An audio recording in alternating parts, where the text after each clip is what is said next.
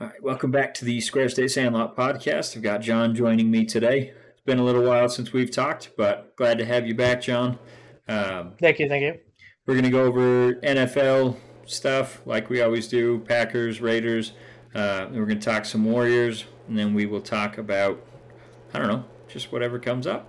So, John, let's have you start off with your Packers since, you know, if if I start, it's going to go on a little ramble about how bad I hate the Raiders, even though I love them. So, but let's have you go since you got some positive news to share. I've heard little news about the Raiders, and it's uh, uh, bleak. But on a high note, I'd like to talk about Green Bay. They are the number one seed in the NFC right now. They play. I think they play in like 20 minutes yep, today.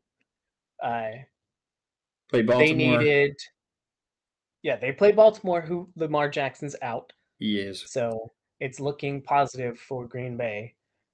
Another positive for Green Bay is the Cardinals are going to drop to the Detroit Lions. Yeah. The one win Lions, they're going to lose to the Lions. It's I... fantastic. I think I need Tampa Bay to lose as well. Yep. So there's another hope in my dream of the week.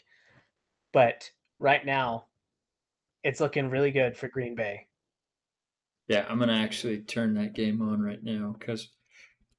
Good deal. Well, obviously it's not on yet, but yeah, I still can't fathom how Arizona is dropping that game to the the Lions. Damn, one win Lions. That's ridiculous, but yeah, it is what it is. Let me turn this down. Um, oh, yeah, let's listen to that. What is that? That's the Broncos game. Looks like they flipped over to the Bills and uh, Panthers game on the the because the Packers game hasn't started yet. But right. holy smokes, looks like oh, and the reason we aren't joined by Kyle is because he's in Pittsburgh right now. He he just watched the Steelers beat the Tennessee Titans, which I did not see that coming. So that's impressive. Good win for them. Yeah, good deal. So he'll, I'm sure he'll have some pictures and, and stuff to share from that. I think he said he's also going to a a hockey game as well to see the Penguins. So he'll have tons of pictures to share and, and post on the page. So stay stay tuned for those. And other than your Packers, obviously winning, what else you got to share on them? Or is that all you wanted to say? Uh, that's the main bits. I there's like a couple like little things about like the COVID protocols and stuff. I think we have just one, a single player out on COVID protocol, so we have been really lucky to keep our. I mean, not main team because a lot of our teams out on injury, but to lose just Kenny Clark, that is acceptable. I want to say uh, to be honest, I would have thought Green Bay could have seen a lot more. Uh, I don't know, personnel lost. Yeah, they've had a really rough year of losing key players. So, well, I think we got really lucky this week.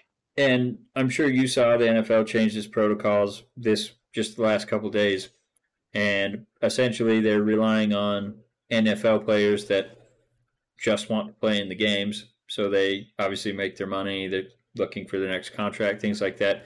They're basically relying on them to report their own symptoms if they have any symptoms, and they're not going to test any of the vaccinated players. Uh, so I don't know. I don't know what we're doing here. Like, it seems like at that point, if you're not going to test, then you may as well just say, "We let's just play the games," because that's essentially what they're doing. Um, so yeah, it's it's pretty crazy, but yeah, obviously you guys could have lost more, but it doesn't look like you're going to lose any more because essentially they're just not going to test unless someone's reporting their own symptoms. So yeah. as as the NFL does, they just want to get the games in and, and make their money, and and that'll be the end of it. So yeah, I, I kind of expected it a little bit, to be honest. Uh, kind of makes sense. Uh, I think this is a little touch on what we're going to talk about later with the how many losses the NBA. we're going to see a lot more uh, players influenced with COVID. So I think uh, organizations, uh, you know, NBA, NFL are going to have to work around really kind of the quote unquote name of what they're calling like their protocols. Yeah. They're just going to they're just going to bypass things. Yeah. Like you like what you see in the NFL. They're just going to go by players, you know, honor system. Yeah. And they I, I guess we shouldn't say nothing's changed because obviously they're not going to be testing every day like they have been or whatever. Um, now they're just going to do random checks essentially for for the vaccinated players, uh, but they have instituted masks in the building and they're they're making a lot of the teams do the the virtual meetings and all that stuff. And that's some of the NFLPA probably has some say in that as well because essentially if you're saying okay we're just not going to test anymore, well then that brings up the uh, player safety stuff. So I don't know. It's just obviously uh, they don't want to lose any games. They don't want to have any forfeits, which obviously would Yeah. essentially get rid of ticket sales for that game. Uh, they don't want to have any games where, especially in the playoffs, you're going to have backup quarterbacks going up against each other because the, the starter was in COVID protocols. So essentially, it's it's basically just turning a blind eye and just saying, let's just get the games in because that's what we want Yeah. to do as owners and is just make the money. So, um, with with that being said, um, the Raiders and Browns were supposed to play yesterday, um, and although the NFL said we're not going to move any games this year because uh, the vaccine's out there, so we're not going to risk moving games for for competitive advantage, whatever. Well, they went back on that and they moved three games. So they moved the Raiders game against the Browns. Browns had 21 people on on protocols, uh, so they weren't. They could have suited up 46 required, but uh, the NFL essentially because they're the NFLPA president is on the Browns. Uh, I think they worked out a little side deal to to get that game moved back, and obviously as a Raiders fan, I, I would have loved to have the game played because one, we don't have anyone on COVID protocols, so there's no no reason to punish us for another team's outbreak if they're not following protocols, whatever. Um, so that that that's my opinion on it. But it also puts us at a competitive disadvantage the following week because now we're playing on a short week against the Broncos instead of having the the extra day to prepare. So really, there's there's no benefit to the Raiders and only benefits the Browns, and then next week it benefits the Broncos as well. So um, I don't like the move at all. Obviously, like I said, there there shouldn't be. They shouldn't have said in black and white we're going to not move games if they were possibly going to reevaluate further down the line. But I'll Yeah. quit complaining because Raiders probably would we're going to lose anyway. but it's it's still not fair. Like it it doesn't matter. Like you look at the Cardinals Detroit game. You can't say that one NFL team is just going to blow out another. yeah, This is within like you said they weren't going to change it. So Yep. they should have kept it. And they didn't. And it it just makes sense as an NFL trying to make money as a business. They want that. They don't want 21 players sitting out and then you know, Raiders Browns getting blown out on a Saturday. Yeah.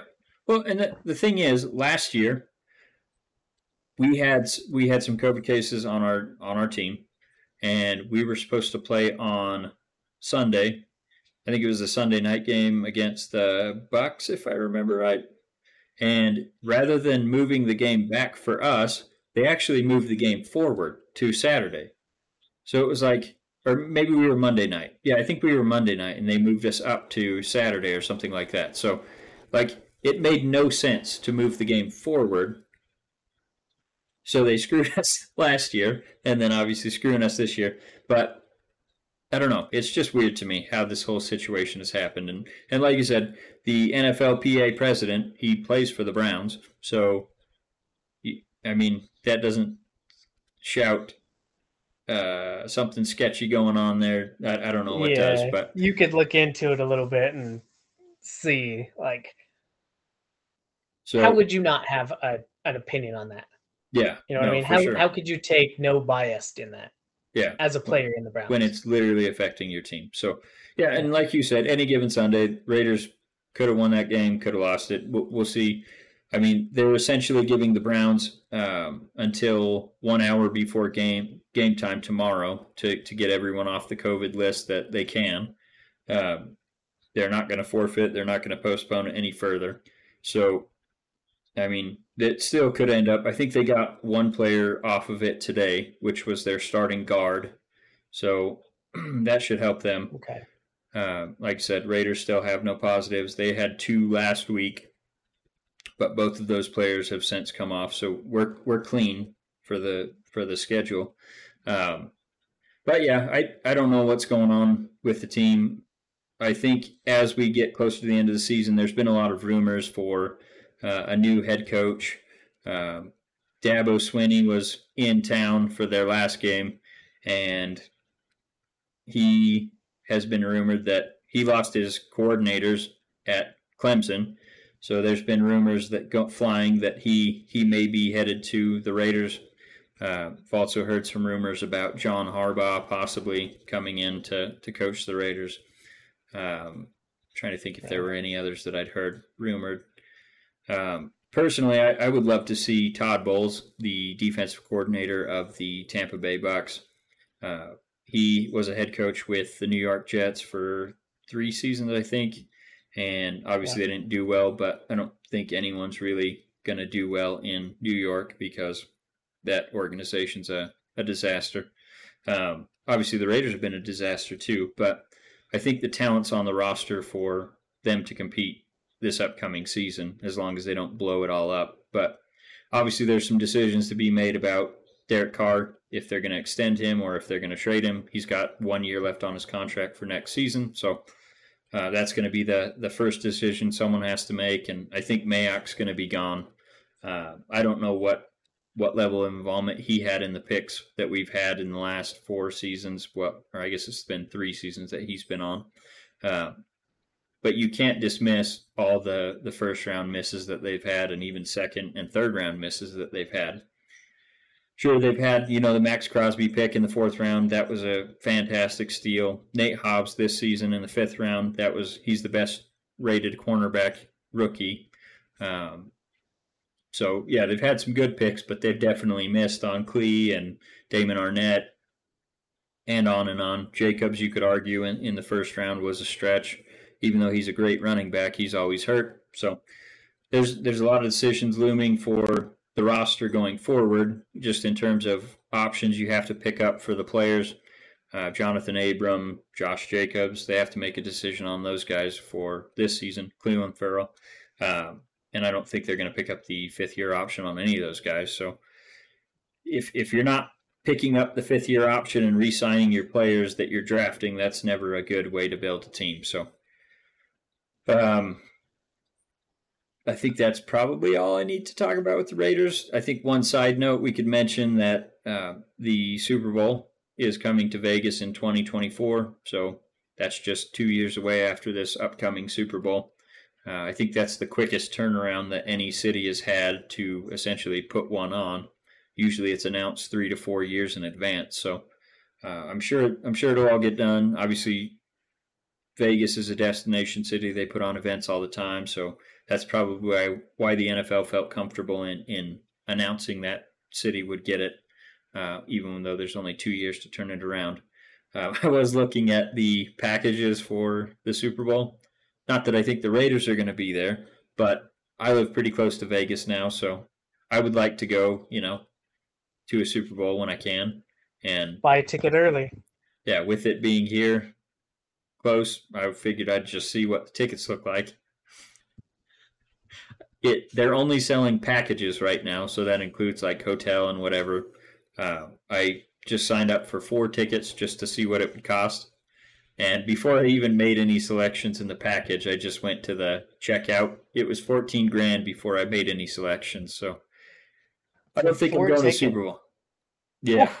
Yeah, that's rough. I mean, we lived in Phoenix when they had I don't remember what year it was. It must have been 2015 Super Bowl. Was it Packers and Patriots? No. No, I know the Patriots were in it. I don't remember who the NFC team was. 2011 is Packers, uh, Steelers, Yeah, Packers Steelers. Yeah, because that's the one I went to. that's the one you went to. Maybe you know if I before I die the Raiders are good again. Maybe I'll try to go to a Super Bowl. But um, anyway, when we went to the when we lived in Phoenix and the Super Bowl was there, it was phenomenal. Just going to like the festivities and stuff before the game. Uh huh. uh, we just walked through and they had all the NFL event center. You could do like the they had I don't know if you've seen that commercial where they it's called the Michael Vick experience and the kids like Yeah. on the track. They had essentially that sort of deal at the at the Phoenix one. So they had like little rides cool. and stuff. It was it was super cool. And I think we'll probably at least go down and, and see what's going on, what they have set up there in the city. I imagine Oh, that's going to be packed because obviously, like I said, Las Vegas is, is set up for destination cities where you just go hang out. So, um, yeah, that's that's exciting for me. Obviously, like like I said, I don't see the Raiders being in it, but you never know. You never know. Um, what else you got? Well, I was going to mention something about the Raiders. At their free agency looks on 2022. They have what, like 26 players right now That are going to be up for free agency? that are up for free agency. I'm on Yeah. the NFL Spotrac right now. I haven't checked yet, but yeah, that sounds about right. Uh, they have a lot of, I mean, a lot of players Okay. for free agency. let's do a little exercise here. I'm going to have you read them to me, and I'm I'm just going to quickly say Alright. pa- like let them go or or resign. Okay. Nicholas Morrow, Resign. Johnathan Hankins, Hankins, bring back. Hankins, Marcus Mariota, Gone. Jalen Richard, Richard, gone. KJ Wright, Uh, gone. He hasn't done anything Quentin. Jeffers, Quinton Jefferson, he's been good. I'd say they'd bring him back if if it's at a reasonable price. Solomon Thomas, I would bring him back in a heartbeat. He's been a stud this season. Casey Casey Hayward, He's been a stud too. I would be shocked if they didn't try to bring him back. Zay Jones, Ugh. Zay's probably going to be one of those iffy. I, I would say gone, but just because they're short on receivers, they might bring him back. But I'd say he's gone. Richie Incognito. Gone. He's going to retire. He can't even get on the field. I'm surprised he still plays. Well, he hasn't. Yeah. he missed 15 games last year, and then he's hasn't played yet this season, so he'll be gone. DeSean Jackson, Sean Jackson. Yeah, I'd say gone.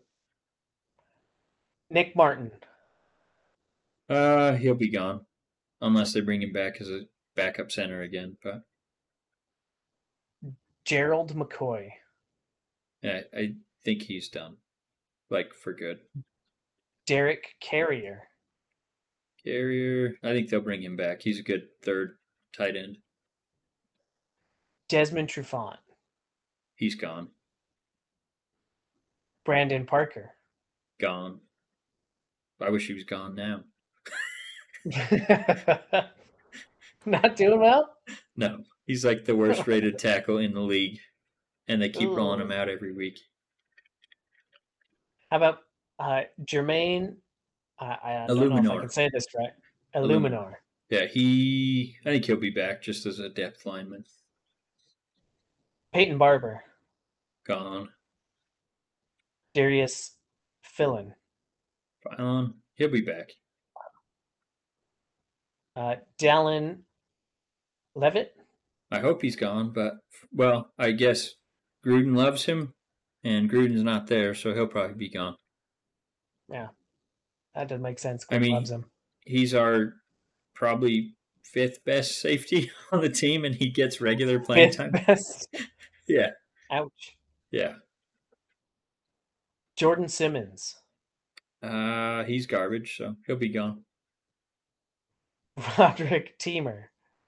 Teamer, he's been hurt a lot. I think he could contribute, but uh, I'll say they'll bring him back if Gus Bradley's still there, and I don't know that he will be. But Nick Bowers. Bowers, he's our fourth tight end. I think he's hurt. I think he'll be gone. Uh, Keisean Nixon. Nixon will be gone. Alec Ingold. Ingold will be back. Uh, they have Damon Arnette, but they got Yeah. rid of him. He's gone, so he's already gone. Yeah. I can't remember. I know he signed with Miami, I but I think he's on their Dolphins. practice squad. Yeah. Yeah. So I don't know. So He's uh obviously not good. well, and he likes Yeah. you know, flashing guns if you're and sh- telling people shooting people, yeah, threatening people's lives, you're not going to be playing much football. Yeah. Um, him and Lynn Bowden Jr. are reunited down there in Miami. So I put on I put on uh, Vic Tafur. He he writes for the Raiders for the Athletic, and he put on there Lynn and Damon Arnette are about to be reunited, and so I put a a gif of uh, Old West shootout, and I said Arnette and Lynn Bowden Jr. Show, showing up to the local restaurant down there in Miami because they both got in trouble with with guns while they were on the Raiders. So that's cool. And I think like Florida's taken away so many like gun restrictions right now. yeah. You can basically have any gun anywhere. Yep. So I'm sure they'll be carrying into the into Yep. the local cantina. They're going to feel very comfortable. Yep. But I think that's all we had on NFL, unless you had anything else you wanted to talk about before we moved Uh, on. no, that is about it. Okay. So, oh, I guess. Well, no, I'll save that to the end because that's gonna. No, let's just do it now. How did you make it in the playoffs for our fantasy football? I don't think so. Can't remember, but Probably not. I don't think No. I really did very well. yeah. So Kyle was actually the number one seed overall. Uh, I was two. I didn't have the second best record, but I won our division. Uh, so I was number two seed, and then I think we had six. Can't remember six or eight teams. I think it's eight teams that make the playoffs in our league um, out of the fourteen teams that we have. So, um, I'm probably going to lose to the number seven seed overall, just because he had Jonathan Taylor go off, and Kyler Murray apparently didn't show up to the game against Detroit. At all. So, I, I don't know what the hell happened there, but not very happy about that. So, unless I can get a historic performance. Oh, speaking of which, Ja'Marr Chase just got a nice little 60 yard catch, it looks like, but there's a flag, so we'll see. But Ah, uh, anyway, we're hoping that Kyle wins it all because otherwise it's not going to make us look very good when all we do is talk about sports. But, you know, it's fine. I know. This is probably the worst showing in my fantasy football career. Yeah. No, I think, what did you start? Like three and six? Uh, if that, Wasn't even that good, huh? uh, it's been. I I think I only remember two wins. Jesus. That's Yeah. brutal. And you thought you might have made the playoffs? Four and ten. Now Okay. I'm in the playoffs in that my other Yeah. league. Okay.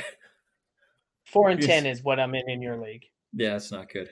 But Real I don't know. I I'm kind of surprised that I even made it to the playoffs because I hitched my wagon on CMC and man, I had to make so many damn waiver claims just to end up with a decent team. But Yeah. ended up pulling it off. And honestly, I think I went. I think I started like seven and zero or six and zero or something like that, and ended up nine and five. So obviously the second half wasn't so great, but because I started so well, I made it in. So, um, yeah, I don't know. That was very interesting. But um, so let's move on to NBA. We've got a lot of Warriors stuff to catch up on because we haven't talked Warriors in quite some time.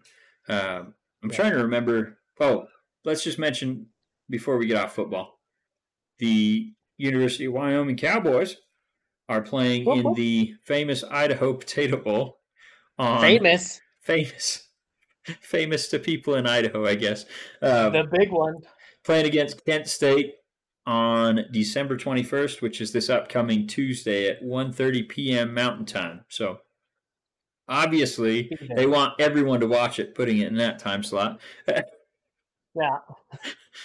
but we'll be cheering on the boys. Obviously, we're we're hopeful they win. Um, one one interesting thing that I did see that Craig Bohl said is uh, they're going to be a lot more uh, involved in the transfer portal than they have been or than they were last season. Uh, obviously, you saw what that can do for some teams. With, with, Michigan State, they went from a decent team to a great team in, in one season just by using that transfer portal. Uh, so hopefully, there's a lot of quarterbacks on there that I think could make a difference for Wyoming. Uh, and he did acknowledge that they need some help on at both the receiving position and quarterback. Uh, I don't think that's a you know death sentence or whatever for for Levi Williams for him starting in at the program. I just think they need a bridge quarterback until he's ready because he was a true freshman this year and got a lot of playing time. So that's usually not going to be a great recipe for for winning. Uh, the thing that kills me is they had the bet. I think probably one of the top five running back combinations in college football with Xavier Valde and uh, Titus Swen. Those two just ran all over every team that they played. But when you don't even have the threat of throwing the football, safeties can creep up and, and basically play man to man on the outside, and you're running against a, a stacked box every time. So uh, they got to make some changes where they, even if they just get a threat over the top that can get those safeties to, to respect them and, and play back and help loosen the box up there for them, they're going to have a real good team. So I, am very hopeful. They had some good signings on on signing day. Had a couple, I think, two and three star linemen and cornerbacks. Um, but I think wide receiver is still a position of need. I can't. Remember, I can never remember the guy's name. Number five, the wide receiver. He was a stud. So if they could just get one more that they can't just focus on, I think that'll that'll just free up the offense quite a bit. So just just a quarterback and a wide receiver away from probably competing for the the Mountain West Conference title. So hopefully that they do that. Um, I know you didn't get to watch them much this season, but hopefully you get to watch the bowl game. It'll be on at 1.30, so that's a good time for you. You should be off work and yeah. everything. It, yeah, it should be on at like at 8 o'clock here. So. Yeah, and it's on ESPN, so I assume they have ESPN in the UK. They don't. No? No. Are you kidding me? No, they don't have ESPN. Jesus. That's an do, American thing. What do they have? Like cricket? S- yeah, the SPN channel. Jesus. you got to be kidding me. But Premier can League? can you get ESPN Plus? Like, so you can watch it online? Yeah, uh, Disney Plus. Okay. I have. So. Okay. You got the little bundle deal. Yeah, I, I've never looked up sports on it before, so probably I'll should have to look into it. But yeah. yeah. Okay. Well, we'll move on from that. Like I said, we, we haven't talked Warriors in a little bit, so I'm gonna have you. I put a little recap in there in the notes. Uh, I think last time we talked was right before the Philadelphia game, if I remember right. Was it? I think so. Oh no, it, it has been the Spurs. They lost the to the Spurs. That's the last time we talked. Was right before the that Spurs game. game. That is right. So there has been quite a few games in between that. I, oh, I know yeah. I had uh, quite a bit loaded up for last week, but yep. then I got sick, so I couldn't make it. I well, you were sick, and I was still driving back from oh, from yeah. the funeral we went to, so it just wasn't going to work last week. I didn't get into town until I want to say it was like 6 p.m. was when we we got home, just because got a late start, and then we stopped in Vegas to see her grand grandma along the way. So it yeah. was yeah, just a, a late arrival. We late left later than I wanted to, and all that. So anyway, yeah. it's been some mixed results for for the Warriors. What what are your takeaways from from the games in between since we last talked? Well, if I'm going back further, it has been a roller coaster, really. and I think uh, the three point record has been weighing on Steph Curry for a long time. Oh. God, yeah. so he's been pressing so hard. yeah, like in that Spurs game, you could see that he wanted to come out and try and get like the uh, three point record plus beating Klay on his uh, That was the three point Trailblazers. record in the game. That was the Was Trailblazers Trailblazers? game. Yeah, when he was trying to get 16 in in one game. It it started from there. Yeah, because Like, last time kinda- we talked, they had just beat the Suns in that second game because they lost to them the first one and then they beat them the second one, and then they lost That's to right. Spurs right after that. And since then, they've been yeah, kind of a mixed bag. But yeah, the the They, Trailblazers, they've been pulling out wins, yeah, which which is good, but you could see that it, it's really affecting Curry. yeah, and all like a lot of these games were way too close. Yeah, He's shooting uh what was it like 29% or something Yep. against Philly? yeah. was no, in let's see, since the Magic game, I think he was shooting under 30% for threes, and he was only like 42% from the field. So that's including, you know, your your layups and anything that's not a three as well. So, and that's not typically he's shooting like 43% from three, and then obviously much higher from from closer. So Yeah. it's been yeah. I mean, and Steve Kerr even mentioned that that he was pressing because they put all that pressure on him trying to get it the record at home. I can't remember if it was CJ. I think CJ McCollum and Damian Lillard were both out that game, so they knew he was going to have a good opportunity to just go out there and bomb it, and it wouldn't hurt the team. And that's what he did. He took 17 threes, but I think he only made six of them. Yeah. Yeah, it wasn't was very many. three. Yeah, I think he went six for seventeen from from three point range, and I mean right from the get go, he took three before I think anyone else shot the ball. He took three threes, and I was definitely saying, okay, I can't wait till he breaks it so he can just go back to to playing basketball because Yeah. I think S- Steve Kerr mentioning it that it- it's a possibility. He basically said someone asked him, "Do you think it's even possible for for Steph to break the record at home? Because that's where he wanted to do it." Um, and they were Steve's like, "Well, I mean, I never count anything against Steph. Like he's an amazing basketball player. So, I if anyone can do it, it's going to be him."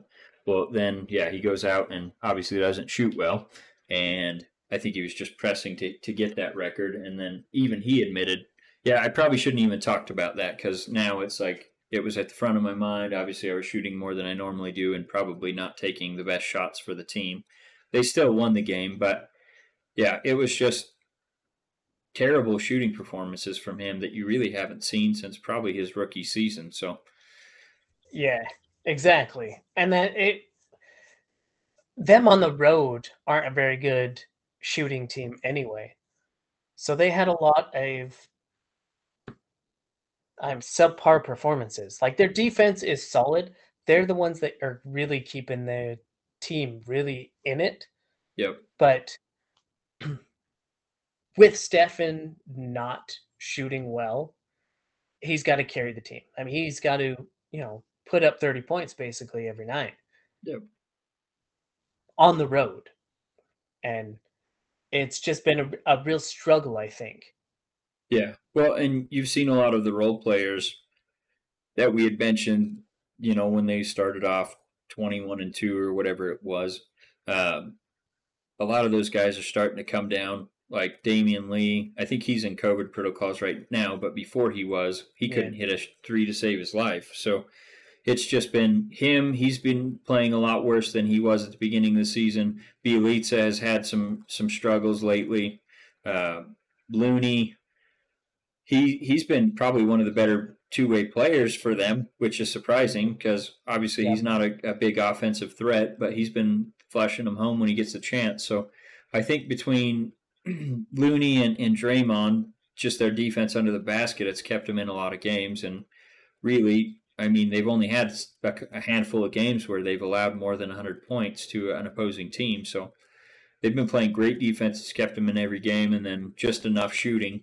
But that's the one thing I'm super excited about for Klay because he creates all that separation that that Steph does as well, just by his shooting alone. You got to guard him starting at the logos, and if those guys stand on opposite sides, I mean, you're essentially spreading everyone out as far as you can get, and then that opens the lanes for for Wiggins. And actually, he played really well against the the Knicks and and Celtics both. So when would, did he have? Uh, I think it was like eight of ten shooting on I mean, it, I think it's been several times this year. He's been shooting that corner three all season really well. I think this is the best he's yeah. shot in his career. So ever, yeah, a hundred percent best ever. He has been, in my opinion, like the next, like you know, I want to say Klay Thompson, but it like there's Jordan Poole, yeah, and then there's Wiggins, and that's they are just lighting it up on the threes the last three, four games. Yep. And what, like you said, when when you get Klay Thompson back, it's almost not. I mean, even fair. if he's a fraction of the player he was, even if he just stands on the three point line and doesn't do anything else, he's yeah. going to make a huge difference. He has looked phenomenal in the practice footage I've seen. He looks like I don't want to say old Klay because I'm sure he's not quite at 100%, which is right which is why they're they're not they were planning on bringing him back for the the Christmas game, and now they said it probably won't be until January. So it sounds like his timeline's moved back probably a week or two. Uh, I think the January third is the the first game they have in January, if I remember right, and I think that was the one they were targeting him to come back. Let me see if I can pull it up real quick. Yeah, yeah I think it's they, home against the Heat. So I think that's the best the thing about them is they they don't need him. Yeah. Well, to come back. They think, they can play him as much as they want to. Yeah. I just to get him back into things. As long as, you know, this whole COVID thing doesn't take down half the team. But and that's obviously we didn't mention you said that there were did you bring up the COVID stuff yet for the NBA? Uh, not yet. Okay. So we'll talk about that in a minute. So I'll, I'll just leave that be. But um, yeah, no, when they get Klay back, I think Jordan Poole's been banged up a little bit, you know, uh, just because he's constantly diving for balls and, and getting knocked on his butt when he's going to the hoop. Uh, so he was he was even having some down games here and there. Not as bad as Damion Lee, uh, but yeah, Poole was not playing as well as he had towards the beginning of the season. Obviously, the last couple games he's been playing very well, so that's that's a welcome sight. Uh, but yeah, when they get Klay back, I mean, it's like I said, it's almost not going to be fair. And I feel like if yeah. we mention Klay, we got to mention Wiseman too.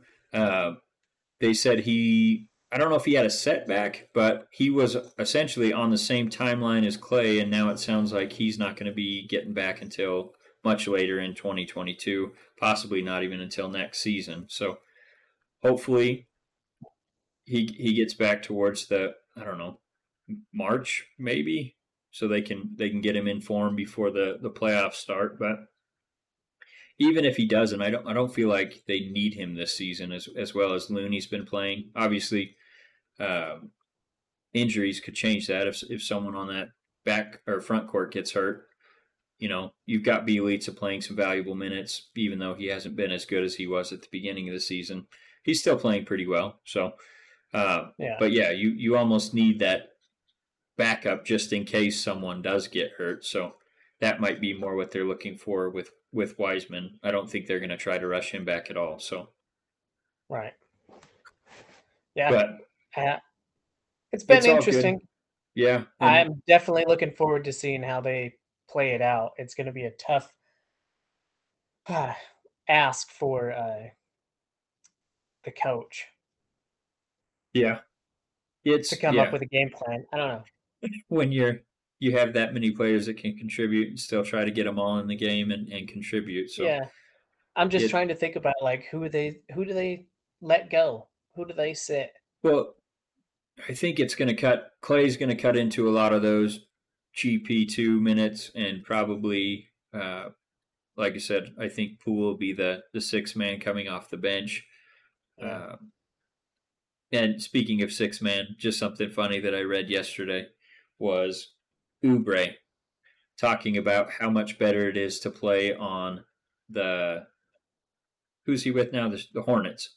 It's so much Yeah, better to play on that team instead of playing with Steph because all he was doing last year was setting screens for Steph so he could shoot. It's like, well, yeah, because he can actually shoot. So that that's the point. yeah. I don't know. I don't think he ever really fit no, in the Golden State. And the the idea of like, okay, let's let's have Oubre come off the bench. Oubre was like, yeah, he no. got pissed about that. It's I'm like, well, there's way your scoring too good opportunities. for that. Yeah, no, Yeah. it's that's when you can score. If you want to be the the main scorer, you're going to have to do it when Curry's on the bench. Yeah, it didn't make sense. There's a much better overall team. Like he plays a position. He can't just switch positions and just Yeah, go to anything else. You know what I mean? Like I don't want to. they have I don't want to insult his intelligence or anything like that, but it seems like he never really got the whole like here's how we want to use you, here's what you how you fit. It was like, okay, if they pass it me, I'm going to shoot. It's like, okay, you're not Ray Allen. You're not Klay Yeah. Thompson. We we need you to to fit the role in the offense. And that's why it never made sense to me if they didn't have the if they didn't have the idea that they were going to move forward with him this season or be able to bring him back, why they didn't trade him last season. And I get that they were in the race, like probably more than they should have been, just because Steph was playing out of his mind and, and kept them in games, even that when they probably shouldn't have been. But at some point, like you essentially just let him walk away for nothing after trading for him. So, or signing him in the free. I can't remember if they traded for him or signed him in free agency, but I think they traded. Because I remember right. him being like they taking pictures with the Suns. Like he was on all of their yeah, memorabilia and stuff, pictures. They used him for a photo shoot and then they traded him and then Yeah. still used his photos. yeah. No, I, I don't know. Like you said, I don't want to insult the guy because obviously he's professional basketball Right. player, but at the same time, like, but it's one of those things where you you got to buy into the system. They, Yeah. He never bought into the system. You see the guys now who came in who aren't these big name, you know, high quality like blow your mind talents. You know, Otto Porter Jr., Bjelica, uh, Jordan Poole. Gary Payton. I mean, he's been in the system, but you can't tell me that Oubre couldn't have filled the role that Poole is doing this season. Oh no, I, I'm saying That's exactly how they were. Yeah, The- no, that's The exactly talent what they wanted there. him to do. A hundred percent. He could have been there. But yeah, he, He, just, just, didn't want to buy into it. I don't want to be setting screens, man. I want to Yeah. be shooting. It's like, okay, well, go shoot When somewhere else. one for twenty-eight, you probably shouldn't be Yeah. shooting. Go shoot on a terrible team and make your money. I guess. I don't, who cares? But But he It is is playing well this season. He is shooting much, much better. except when they played the, the Warriors, like they have absolutely shut him down. And it's like they went out of their way to do it to be like, yeah, you think you're going to go score somewhere else? We ain't going to let you score. So yeah, no, it's that they played him tw- two times, three times so far. Nice.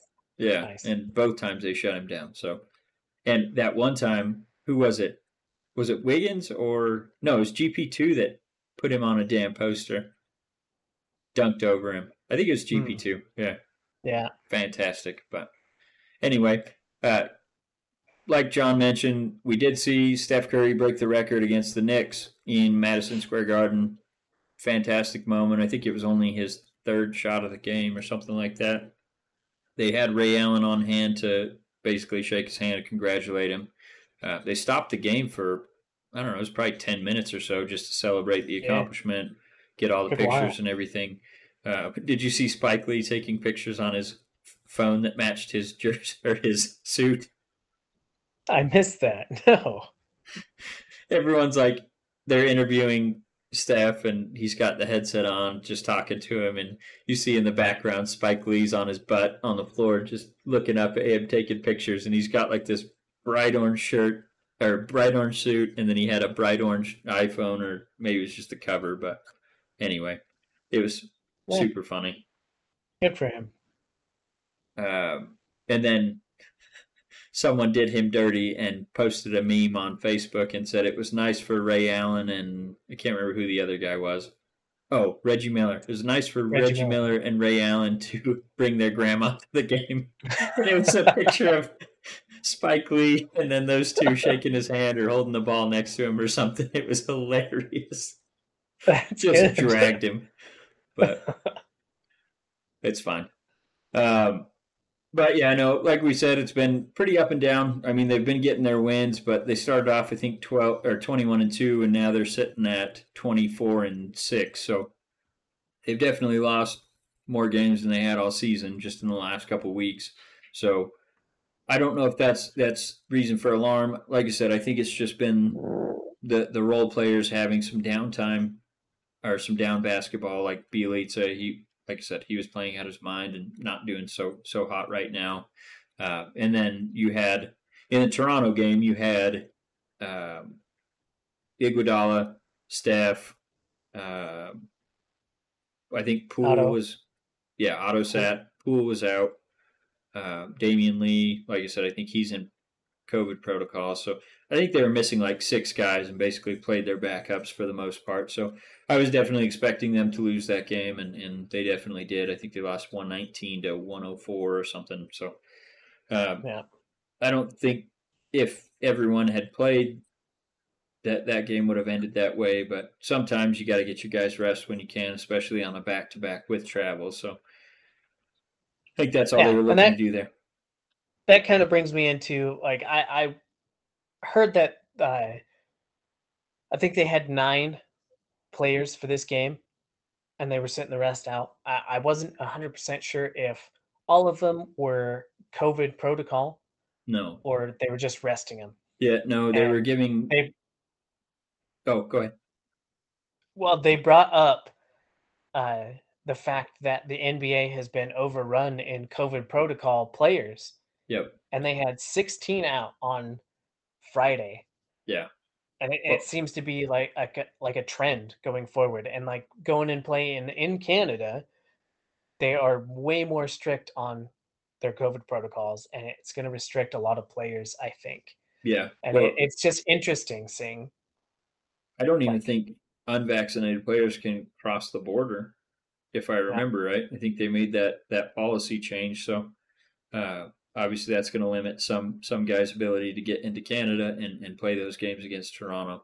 Um, but the funny thing is, uh, Kevin Durant just went on COVID protocols, and the Knicks have been overrun with it. I think they had they've had to sign two uh, two players to I can't even remember what they're calling them grievance players. I think just where they oh. essentially let them go over the 15 man roster because if everyone's on COVID, they can bring in players on on that exemption. So.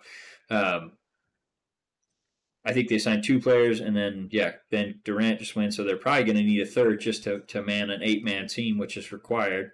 Uh, they did say that they're going to allow Kyrie Irving to to be a part time player now because they've been threshed with uh, with COVID issues. So he'll be able to play in games outside of New York, uh, the state of New York, and obviously any other states that allow players that are unvaccinated to play. So he won't be able to play in in California, I don't think, but you know, he'll he'll be able to play in some states. So they're going to let him try it and see how it works. And obviously, if if any of the protocols change, then maybe maybe he'll get to to play full time. But probably don't see that happening anytime soon with this new variant that seems to be spreading like wildfire. So. Yeah, I, I, I bring it up because of how you know wildfire like it seems to be. And it, yep. if it continues, what's going to be the face of the NBA? Yeah. You know, are they going to be signing tons and tons of, you know, G League players or two way players or, you know, 10 day contract or, you know, like the exemption players? How much is that going to go on? How much is that going to change, you know, when you have your all stars So out of half their games or three or four of their games. the NFL just straight up does not care about their players like at all. I don't think that's the case in the NBA, so I don't know if they'll just go to the okay, we're just not going to test or you know, that the NFL did. Yeah. But I think there's a, a pretty strong chance if they don't want to shut down the league for, you know, a week at a time or something. I think there's a strong chance that they might just say, okay, well, if you have symptoms, let us know. If not, we're not going to test you just so they can. Obviously, the asymptomatic players, like, you never know unless you are getting Yeah. tested regularly. So th- that may be the way that they get around it because the way that this, this new variant seems to be spreading, it, it seems like short of shutting down the league for, you know, a week or two weeks at a time, there's there's not going to be any way to stop the spread. So, and essentially, I don't know that they should shut it down because obviously they're not going to be able to, to make money. Whatever, you don't make money, you don't pay the players. No one wants that. So, I don't know if it's just pretend it's not there and, and get the games in, or or what they need to do, and that's not my decision to make, obviously. But it seems like that It's a big be- decision. yeah, it seems like that might be the, the the way they go because, quite honestly, a lot of these guys that are in these leagues, they're in the best shape of their life. You know, uh, short of the people that have like pre-existing conditions, that they're probably going to be just fine even if they do get it. So maybe they just sign a waiver that says, you know, we'll play whatever. I don't know. That may may be what these leagues have to do uh, here shortly because obviously if the the NFL is not going to allow it to shut down the season, especially this close to the Right. playoffs. So, NFL, I don't think there's any question. NBA has the luxury that you know the games go clear into June. Uh, they if they have to you know take a short break where they shut down for a little while, they can resume their season with no no issues. A little bit down the line, maybe they don't do the All Star Week or something like that to make up for it. Uh, but they have options where they, they can make some adjustments. So we'll we'll see what they do with that. But I think, like I said, I think it's probably more likely that it's just going to be they adjust their protocols and and just allow people to play. So Yeah. I agree. Um, it seems like the most logical step. Yeah, let's see. I think we covered all all that stuff. Um, I think we have the best and worst of the week. yep, yep, yep. So you want to go first? You want me to go? Uh, let's do our best of the week first, and I'll go. Okay, you go ahead. I'm guessing we're gonna have the same one, but go. Steph Curry, like getting the three point record. I've been Yep. trying to tell my wife about it, like how important it is in How insane it is! how insane it is. He got it like he, 300 half the games sooner. Yeah. And yeah, it's I been think- almost half. I think Ray Allen was at like 1100 and something, and Steph hit it in 860 or something like that. So Yeah. Yeah. I, I think it was like 15. was it that many? Something, yeah. Well, 1500 anyway, to 800. we have way less games. Yeah. Point is, yeah, it has been a insane record, and he broke it, and that is that was awesome to me. And the one thing that I thought was, uh, I don't know, I don't know how I feel about it. Draymond Green said that he is 100% sure that this record's going to be broken. It will. and five to six years it's going to be broken. I don't agree I'm, with that, but I'm curious. Uh, yeah, I don't agree with the five to six years, but I'm curious to think about: is it going to be broken? oh, for sure. I think without a doubt it will because Steph started his career way later than most NBA players do because he I think he did the full 4 years at Davidson. So he was like 22, 23 coming into the league and then he had all those ankle issues in the first what was it first two seasons of his career. So he's essentially missed probably four ish, let's say three. He's essentially missed three years of his career uh, that other players typically have, and you got to give him props. Like he's literally changed the the way the NBA is played. So going forward, you've got kids that are going to come out playing his style. And I look at a guy like Trae Young. He reminds me a lot of, of Steph. Uh, I don't think he'll be the one to break it, but you've got players that are be coming out like Trey playing that style of basketball that are starting right from the get go in that. You got to remember when Steph came on, they also had Monta Ellis, and he was very ball dominant.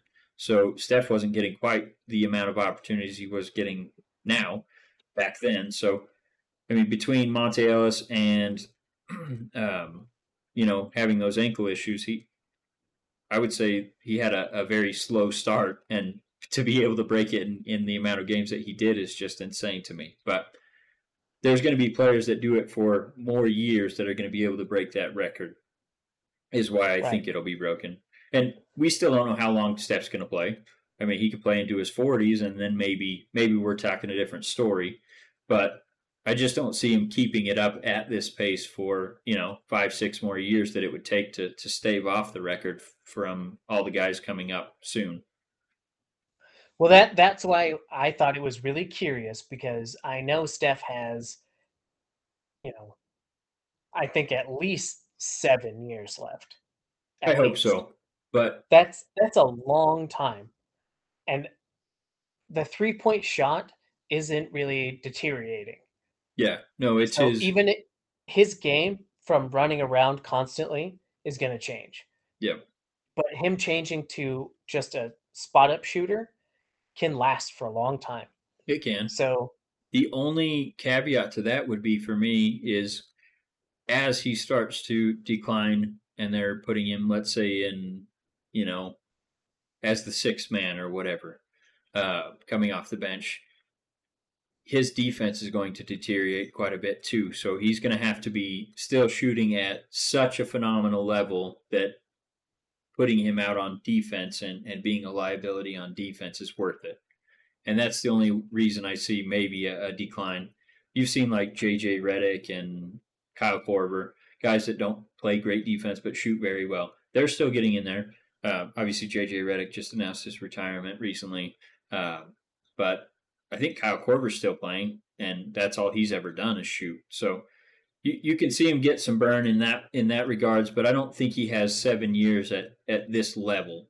I think he's probably right. got you've already seen some some decline in his ability to get to the basket and finish at the hoop. Uh, and he's 33 right now. Uh, so I would say probably in the next three three to four years, he's probably going to lean more on on just shooting and not be ball dominant. Well, he's not really ball dominant. He passes quite a bit, but you, you get the point. He's not going to be the the main role player on offense. He's not going to be that guy going forward. So it's it's really just going to be about his ability to maintain his his quickness and his level of stamina where you see him running all over the court to, just to get open. And if he can maintain that for maybe he can hang on to it for a long time. But I just don't see it with the the game of basketball. He changed it. So now you've got all these kids coming in, and all they're doing is focusing on three point shot, moving off the off the ball, and that's what they're going to be doing coming into the league in five, ten years. So I think I think it'll stand for you know maybe five, ten, fifteen, maybe even twenty years, but it's going to be broken in our lifetime for sure. Yeah, uh, well, that was my other side of the question is you know his longevity slash uh, he changed the game. There's a lot of teams going to like uh, uh who is the rockets old coach? Uh, mike uh, d'antoni. yep d'antoni. That was basically his whole game plan is just yep. jack up threes. We're just going to shoot the most threes of all time. Threes and layups or dunks. That's it. Yep. that's analytics. And that and that's I don't think I don't think I saw it working for a whole lot of teams. Like more teams are shifting to more threes, but they're not like, you know, well, Stephen Curry threes. Yeah. I, no, and, besides Damian Lillard, who I mean, he's been proven up and down, he's just can't do it as well as Steph. Yeah. The team doesn't do it as well. I, I don't know. It's just really interesting to me to find another player, even in the next 5, 10, 15 years, I wouldn't to find shocked somebody to come out and just if Trae's as well. if Trae's the next Steph. Not not I don't know. I don't want to say not as good because I think Trey could be, and obviously he's still pretty young and, and still developing, but he reminds me so much of a young Steph. And Yeah. to see him and So he's been getting better at three, so it's it's definitely trending that way that maybe he's the next, you know, Steph Curry, so to speak. I don't think anyone will ever be as good of a shooter. Well, I don't know. I mean, you can never say you've seen a once in a lifetime person, but he he appears to be that good. Yeah, and that, that's what is so entertaining for me is right now he is my favorite player to watch oh for sure. And and thing you that have a me Trae Young the thing that kills me kind about losing Klay is I had as much fun watching Klay as I I did watching I Steph know because of what he does on the defensive side of the ball, as well as obviously he shoots. I don't want to say as good as Steph because it's not quite as acrobatic, but in terms of consistency and, and finishing and all that fun stuff, he definitely is. So it looks like we might have lost John. I don't know if his laptop died or something, but oh, there he is. He's back. He's back. So I just finished my thought on Klay. So um, if we need to wrap up, that's fine. Looks like did your battery die on your laptop or what? That's what I figured. sorry the battery died That's all right. But- So I think that's all we really had, other than our worst of the week. Oh, we got so far down the road. Um, I didn't say my best of the week. It was Steph, but I also put slash Ruined King, which has been my favorite game that I've played in at least this year. So anyone that hasn't played it, check it out. And then let's just have you do your worst of the week real quick. I'll have to check Ruin King out Yeah, it's a ton of fun. uh, I have been playing a ton of Halo Infinite Yeah. You've been interested in that. I, I noticed uh, we didn't get a talk for a few weeks, but I noticed one of our talking points was a game, like a bunch of games in there, and I saw Halo Infinite, Yep. Yep. and it has been fantastic. Yeah. haven't- Frustrating I haven't played multiplayer Halo in a long time, Yeah. so I've been streaming a little bit, but I've gotten back into it, and now like I'm doing a lot better, and it's been phenomenal. I didn't even try the multiplayer because that released like I think two or three weeks before the campaign, and Mhm. I saw that and was like, "Ah, I'll pass. I'm not super into first-person shooters, so I'm sure I'll just get wrecked. Uh, but I did download the the campaign. I just haven't had a chance to play it yet, so I'm looking forward to that one. But yeah, Xbox Game Pass. That was our best of the week. I think it was last week or the week before. Tons of good games on there. So anyway, what's your worst of the week?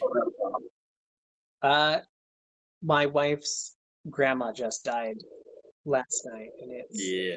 it was a, a unfortunate. We just had a a big family secret Santa, so that was kind of lingering on everybody's mind. So that was kind of our worst. of the week.